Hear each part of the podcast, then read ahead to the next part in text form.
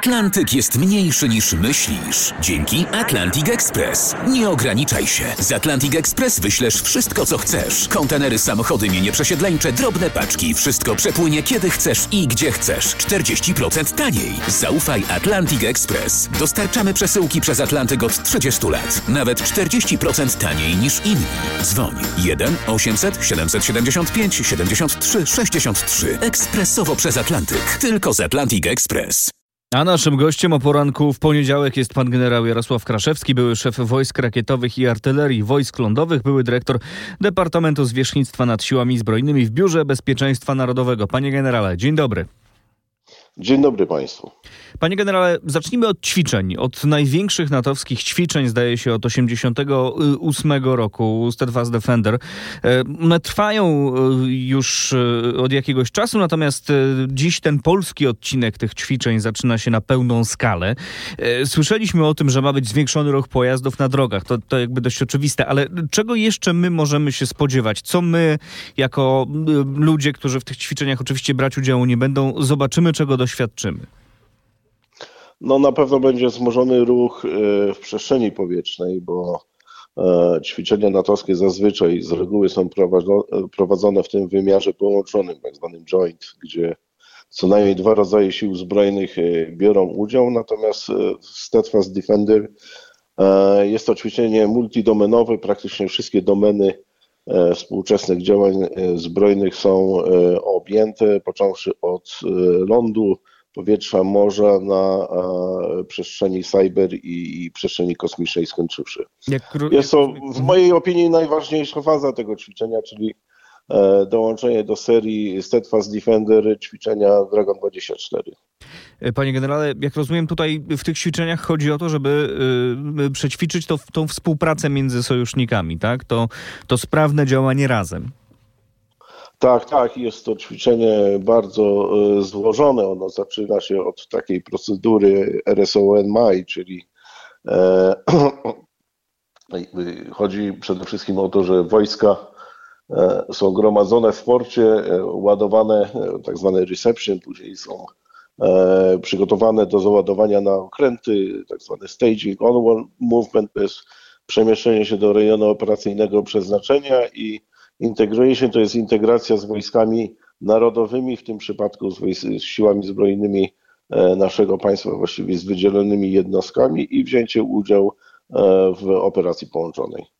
Panie generale, a jakie znaczenie mają te ćwiczenia? No, jakby poza jakby samym elementem ćwiczeń, tak? Czy to jest też taki element no, no pokazywania siły? No bo jesteśmy w takim momencie y, historii, który jest bardzo niebezpieczny. Wiemy doskonale, co się dzieje w Ukrainie. Wiemy, y, że jest duża niepewność co do tego, co planuje Władimir Putin. Czy to jest rzeczywiście coś, tego typu ćwiczenia, które mają mu pokazać, zobaczcie, my jesteśmy gotowi i gdyby coś się działo, y, jesteśmy w stanie mocno odpowiedzieć. E, dokładnie dlatego ja na początku powiedziałem, że e, najważniejszą częścią jest ta część e, w Polsce i, i nie tylko, bo ona będzie też rozgrywana praktycznie we wszystkich częściach, tak krajach tak zwanej bukaresztańskiej dziewiątki, czyli państwach flankowych, natomiast najwięcej działań stricte bojowych będzie miało miejsce na terytorium naszego państwa.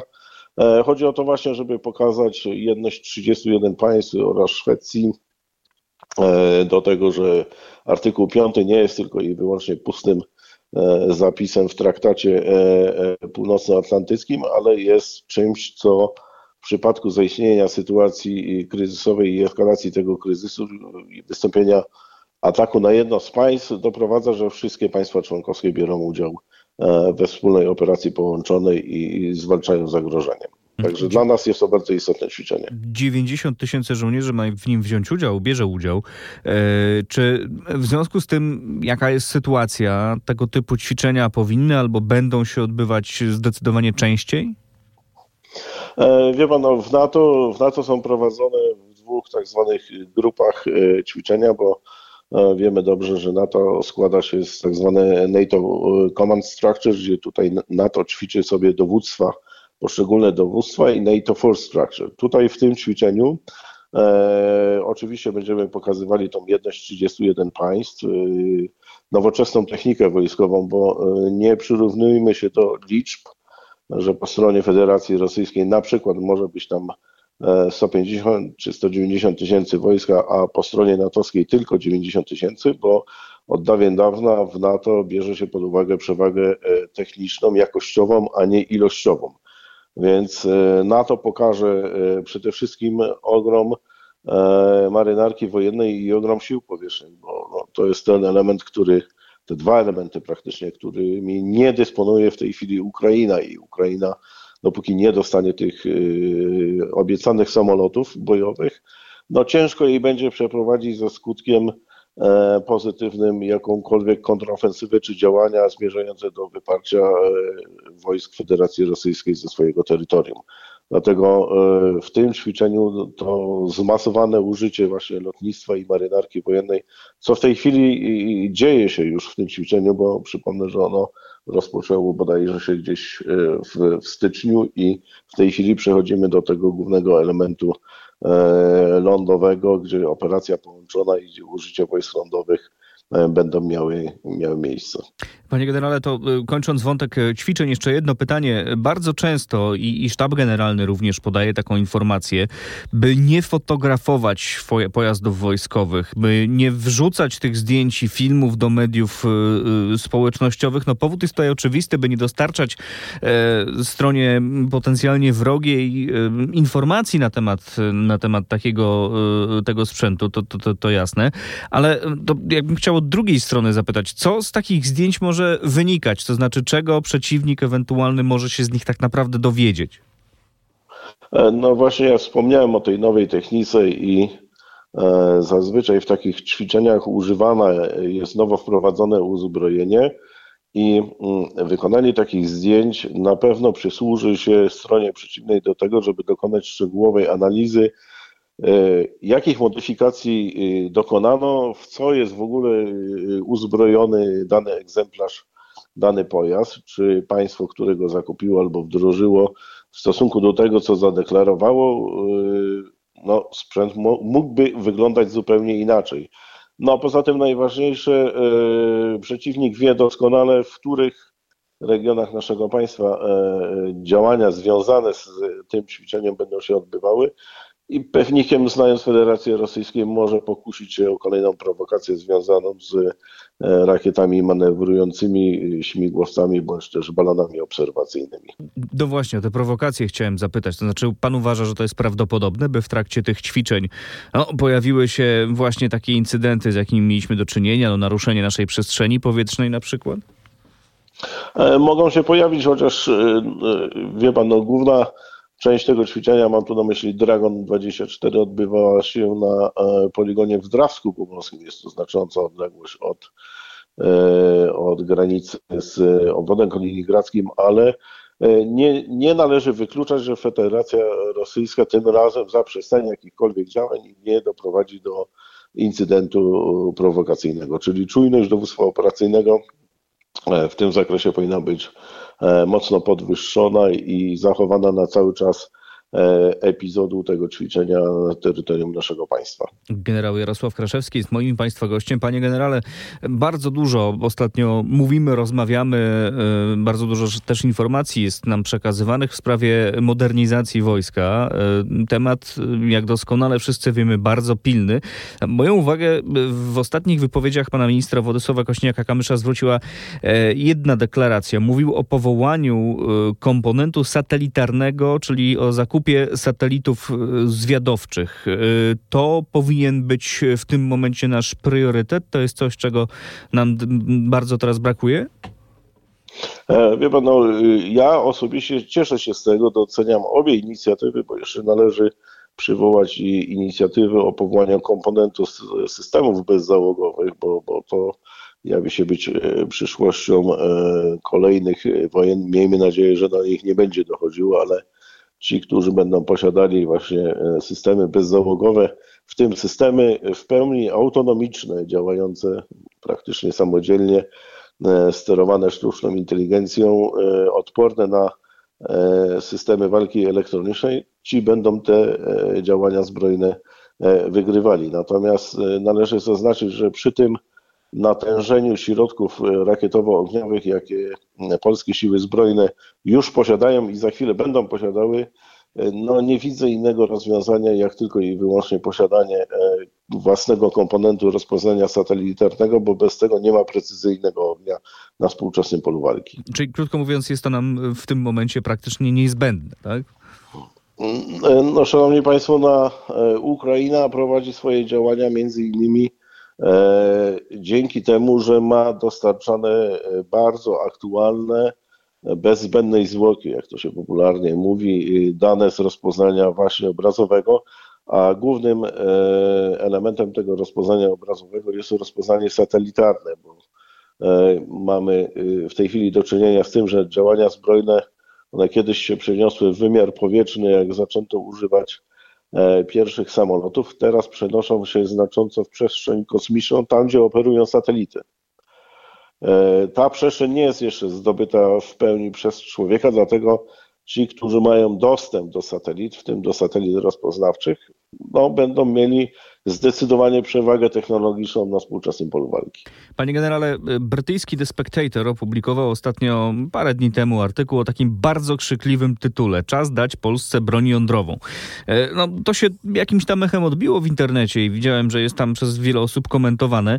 E, ja chciałem zapytać, czy to jest absolutnie kompletna fantazja i, e, no, i, pisanie takich tytułów dla samego pisania, czy coś takiego jest w jakiejś, nie wiem, rzeczywistości, w, jakimś, y, y, w jakiejś wersji naszej rzeczywistości możliwe, zwłaszcza biorąc pod uwagę traktaty o nierozprzestrzenianiu broni jądrowej?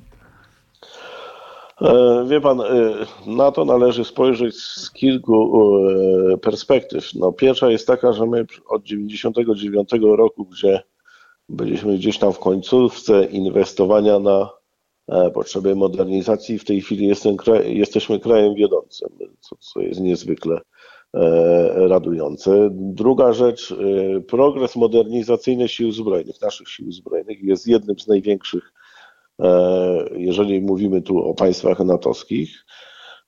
Trzecia rzecz to jest taka, że Polska zawsze pokazała swoją gotowość do wspierania E, działań e, natowskich zmierzających do tego, żeby niebezpieczeństwa e, mogące czyhać za naszymi granicami oddalać maksymalnie od granic, od granic NATO.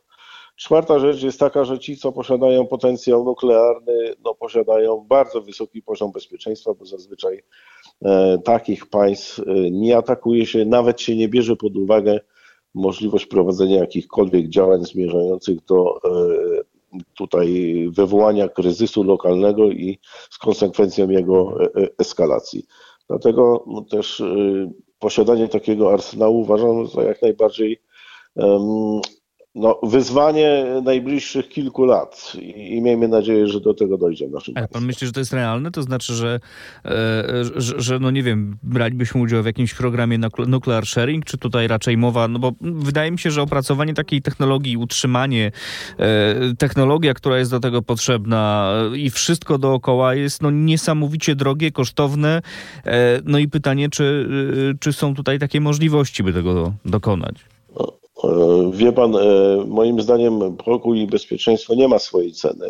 To po pierwsze. E, druga rzecz, którą trzeba brać pod uwagę, to my za chwilę uwiarygodnimy się jako państwo, które korzysta z energii atomowej. Mówię to o małych reaktorach atomowych, które za chwilę, staną, za chwilę staną się rzeczywistością w Polsce i będą dostarczały nam energii elektrycznej i E, to jest e, e, kolejny krok, na którym Polska uwiarygadnia się jako, jako ten sojusznik, członek Traktatu Północnoatlantyckiego, który biorąc pod uwagę swoje położenie, a weźmy pod uwagę, że w perspektywie od 1999 roku to położenie drastycznie się zmieniło i ono się przesunęło z terytorium Niemiec właśnie na terytorium naszego państwa, na kraje bałtyckie, i kraje dziewiątki bukaresztańskiej i my odgrywamy w tej chwili kluczową rolę e, w tym, żeby zachować bezpieczeństwo w regionie, w tym przede wszystkim e, państwa bałtyckie i nasi sąsiedzi na, na południu, czyli e, Słowacy i Czesi. Czyli krótko mówiąc, jeśli dobrze pana rozumiem, to jest to realny scenariusz, tak? By, by w A oczywiście, że tak. Ja Polska... uważam, że jest bardzo realny. Mhm, mhm. No, to ciekawe. Pytanie w jakim horyzoncie czasowym, tak? To by się mogło wydarzyć, jeżeli w ogóle.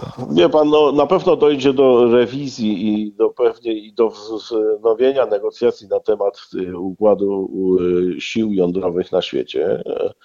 To pewnie nastąpi moim zdaniem po zakończeniu konfliktu na Ukrainie i e, państwa e, natowskie przystąpią do, do weryfikacji, no bo Europa Zachodnia, począwszy od e, krajów e, frontowych, bo to trzeba tak przyjąć, czyli od bukaresztańskiej dziewiątki aż do Portugalii, Hiszpanii na dół do Włoch, no już ma dosyć bycia zastraszanym różnego rodzaju prowokacjami, e, deklaracjami użycia taktycznej broni jądrowej i tak dalej, i tak więc trzeba to wszystko zweryfikować na nowo i stworzyć nowy układ sił na świecie, w tym przede wszystkim w Europie, mając tak nieprzewidywalnego sąsiada, jakim jest Federacja Rosyjska. No, to bardzo ciekawe, co pan mówi. Y, ciekawe, jak to będzie wszystko wyglądało. Panie generale, mamy jeszcze dosłownie parę minut i, i chciałbym zapytać o Ukrainę, e, a dokładnie o ostatnie wydarzenia, czyli wymianę głównodowodzącego armii ukraińskiej, generała Załużnego na generała Syrskiego.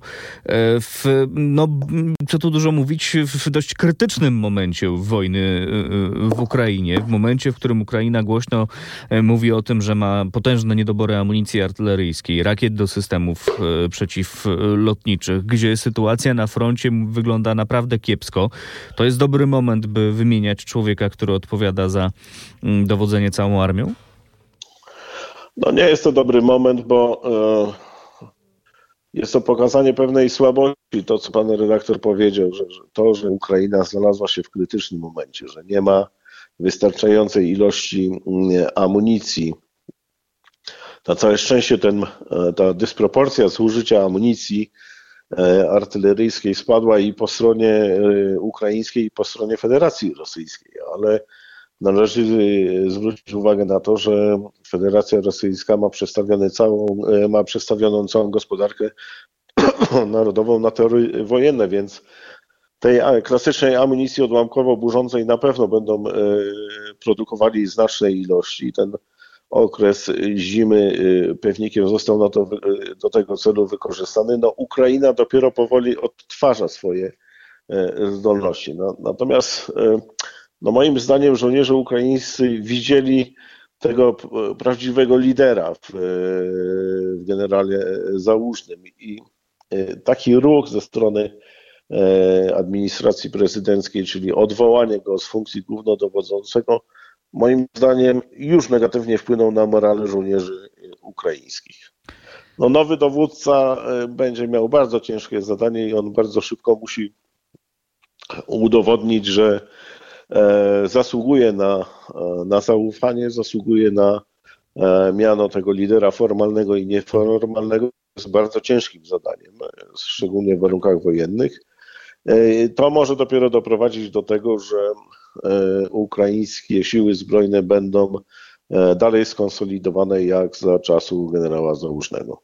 Trudne zadanie przed nowym głównodowodzącym e, ukraińskiej armii to na pewno bardzo trudne. A z nami był pan generał Jarosław Kraszewski. Panie generale, bardzo serdecznie dziękuję za tę rozmowę. Dziękuję, pozdrawiam, do widzenia. Do usłyszenia.